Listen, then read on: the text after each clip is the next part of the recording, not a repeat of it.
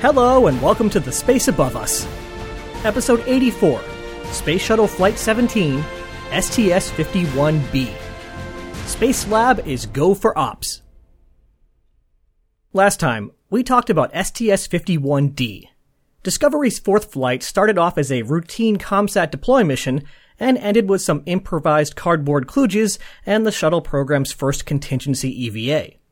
The extraordinary steps taken to repair the ailing Syncom satellite were ultimately unsuccessful, but once again showed the flexibility and adaptability afforded by flying a human crew in space. Today we'll be talking about S T S fifty-one B. The seventeenth flight of the Space Shuttle and seventh flight of Challenger didn't mark any particular milestone for NASA, but it does for us, and that's because this mission is the fiftieth flown mission covered by The Space Above Us. Time flies. And apparently, it flies at an altitude greater than one hundred kilometers. And we've certainly come a long way since Alan Shepard's short fifteen-minute flight. This time, we'll be launching a vehicle with more than sixty times as much mass on a mission planned to last almost seven hundred times longer. We'll also be getting a heck of a lot more science done since this flight represents the first operational flight of Spacelab, Spacelab three, with the high-tech science facility taking up the majority of the payload bay. If you're wondering what happened to Spacelab two, it'll fly in a few months. Payload manifests are a mystery. Commanding the flight was former Manned Orbiting Laboratory astronaut Bob Overmyer. We last saw him flying as pilot on S T S five. This is his second and final flight. Flying as pilot was Fred Gregory. Frederick Gregory was born on January seventh, nineteen forty-one, in Washington, D C. Given his role on the mission, it won't surprise you to learn that Gregory has a classic pilot astronaut background. U S Air Force Academy, helicopter rescue pilot, combat rescue pilot in Vietnam, all that good stuff. He transitioned to fixed-wing aircraft like the T thirty-eight and F four, graduated from test pilot school, and was working as a research test pilot at NASA Langley when he was selected as an astronaut in nineteen seventy-eight. This is his first of three flights. Mission Specialist one is someone who's had a big influence on the events that we've talked about on the show, but who hasn't come up all that much on his own. Don Lind. We're going to take a special look at his NASA career in a second here, so let's just quickly glance at his pre-NASA life. Lind was born on May eighteenth, nineteen thirty in Midvale, Utah. He earned a bachelor's degree in physics and a P H D in high-energy nuclear physics, with a stint flying jets off of aircraft carriers with the Navy in between. He started working at NASA's Goddard Space Flight Center in nineteen sixty-four, and, well, we'll leave it there for now. Mission Specialist two was Norm Thagard, who we last saw on S T S seven. This is his second of five flights. Mission Specialist three was Bill Thornton, who previously flew on S T S eight. This is his second and final flight, and while he achieved a lot on his shuttle flights, I'll always remember him for his role in the Skylab Medical Experiment Altitude Test, where he, Bob Crippen, and Bo Bobco spent fifty-six days in a simulated Skylab to help ensure smooth sailing in orbit. He took it upon himself to exercise all of the equipment as vigorously as possible, resulting in a broken ergometer, some sort of urine centrifuge disaster, and various other destroyed equipment. Thank you, Bill Thornton, for ensuring that the urine centrifuge disaster happened on Earth and not in weightlessness. Joining the main crew were two payload specialists. Payload Specialist one, specializing in material science, was Lodewijk van den Berg. Note that Van den Berg is three words and not Vandenberg, the Air Force Base, but maybe they're related, who knows. In any case, Van den Berg was born on March twenty-fourth, nineteen thirty-two in Sluiskil in the Netherlands. He earned a master's in chemical engineering and a master's and P H D in applied science. He specialized in crystals, how to grow them, how to grow big ones, how their defects form, and how to use them in various applications. Something tells me his main role on the flight is going to be keeping an eye on the microgravity crystal growing experiments. This is his only flight. And last but not least, Payload Specialist two, specializing in fluids, Taylor Wang. Taylor Wang was born on June sixteenth, nineteen forty in Jiangxi, China. He earned a bachelor's degree, master's degree, and P H D, all in physics, all from U C L A. He became a senior scientist at J P L in nineteen seventy-two, where he spearheaded their development effort on containerless processing science and technology research. This is Wang's only flight. As we hit the shuttle era, I've been making an effort to have shorter crew biographies due to the sheer volume of astronauts flying on each mission. But after reading his official oral history interview, I just couldn't resist doing a bit of a deep dive on Mission Specialist one, Don Lind. This section is going to pull pretty heavily from that oral history, so if you find it interesting, I definitely recommend reading the whole thing. I'll include a link with the episode announcement. Where we left off, Don Lind was working at NASA's Goddard Space Flight Center, studying high-energy particle physics. There are lots of places to study particle physics, but Lind, who had been a big fan of space ever since he was a kid, had an eye on becoming an astronaut, and figured that by doing research at Goddard, it'd be a good way to get his foot in the door at NASA. By the time he arrived at Goddard in nineteen sixty-four, three astronaut groups had already been selected. The first two required applicants to be test pilots, so Lind didn't qualify. In the third group, the test pilot requirement was dropped and was replaced with a minimum of one thousand hours of flying jets. Lind only had eight hundred fifty, but applied anyway, figuring that his PhD was worth the missing one hundred fifty hours of flight time. But nope. Various appeals got nowhere, so Lind had to wait.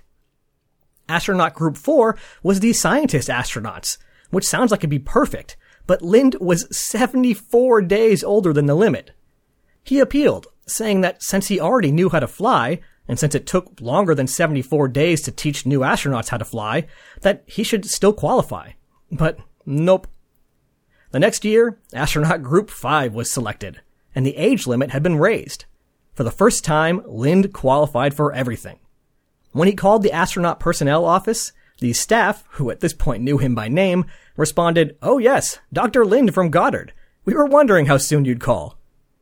Third time's the charm, apparently, because in nineteen sixty-six, Don Lind was selected as an astronaut. As a newbie astronaut, Lind couldn't expect to fly for a while, and settled into support roles. One of them was to hammer out human factors and procedures for the crews that landed on the moon, particularly the procedures used during malfunctions.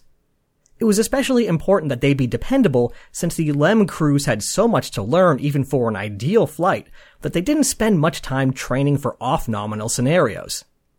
Lind played a critical role in Apollo eleven and twelve, ensuring that the procedures were well tested and that experiments were simple and quick to deploy. He drove a fair number of engineers crazy by making them strictly adhere to a ten-minute deployment time for all Apollo eleven experiments, sending them back to the drawing board time and time again.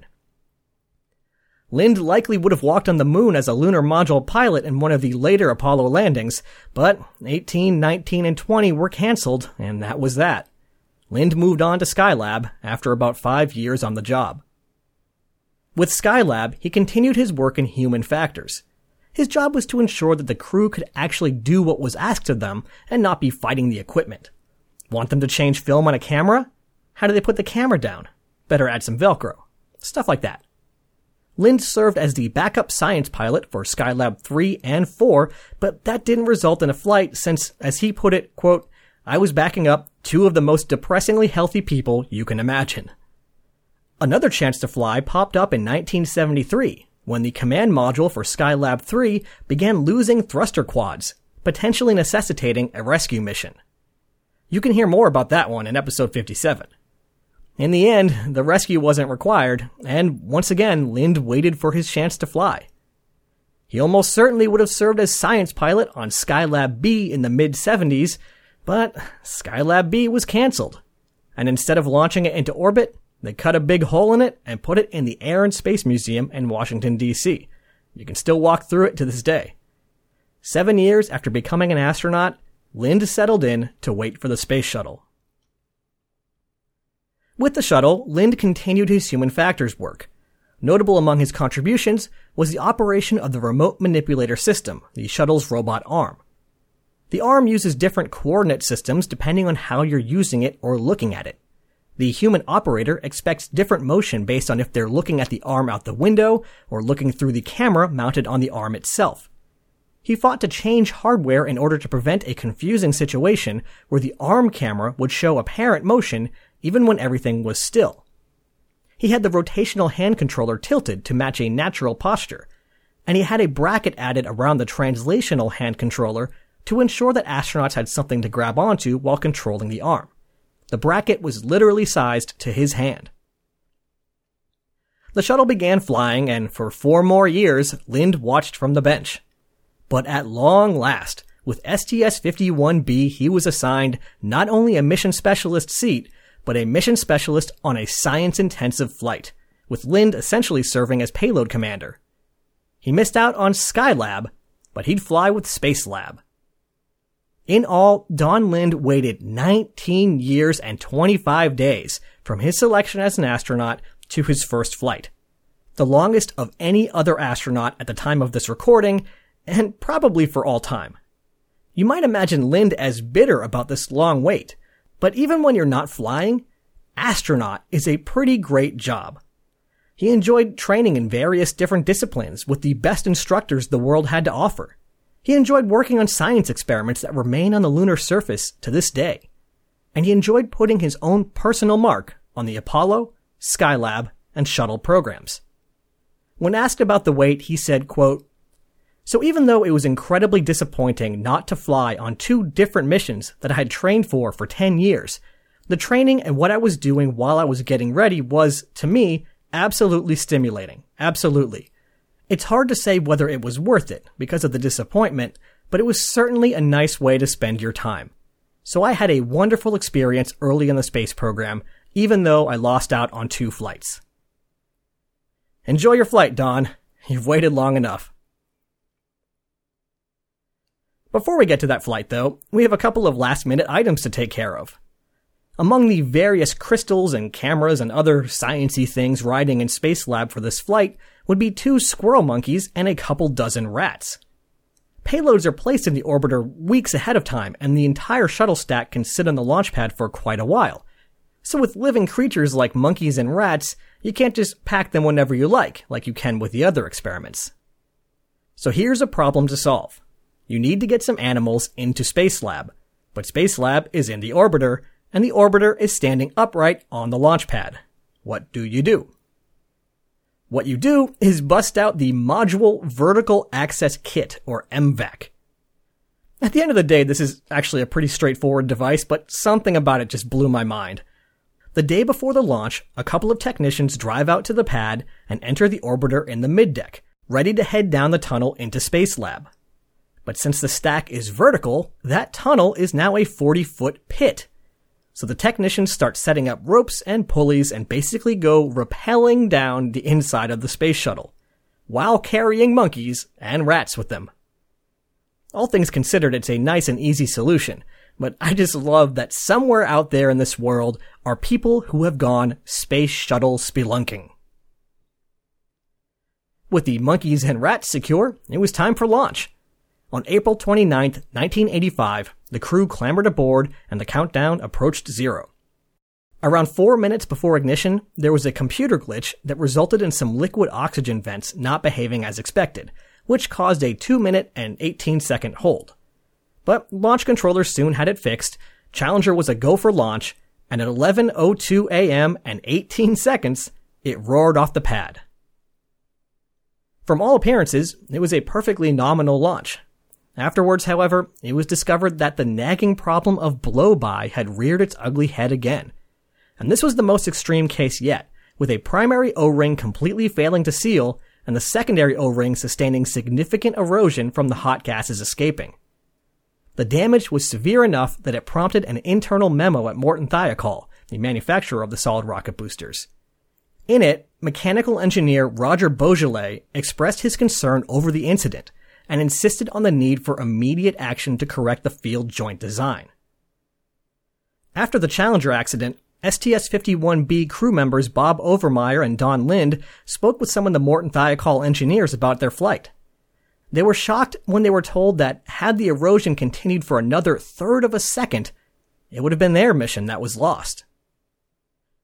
Later on, we will have plenty to say about the Challenger accident and the warnings and close calls leading up to it, so we'll leave it for later, but I thought it was important to highlight this notable step on the timeline. But moving back to the subject at hand, S T S fifty-one B is on orbit. For flight day one, Challenger would be maneuvered through a series of different attitudes to accommodate an experiment creatively named the Very Wide Field Camera. It was important to put the camera through its paces on the first day, since the rest of the flight wouldn't be nearly as flexible when it came to attitude. Also on flight day one was yet another space shuttle first, deployable getaway specials. Again, the getaway specials, properly known as small self-contained payloads, were standardized cylindrical experiment containers that could be easily fitted to the payload bay, allowing researchers, companies, and other institutions to fly experiments in space on the cheap. Up until this point, whatever launched in a getaway special also landed with them, but that would change on this flight with the addition of two small payloads, motorized lids for their containers, and springs to push the payloads out. The payloads in question were NewSat and GLOMER.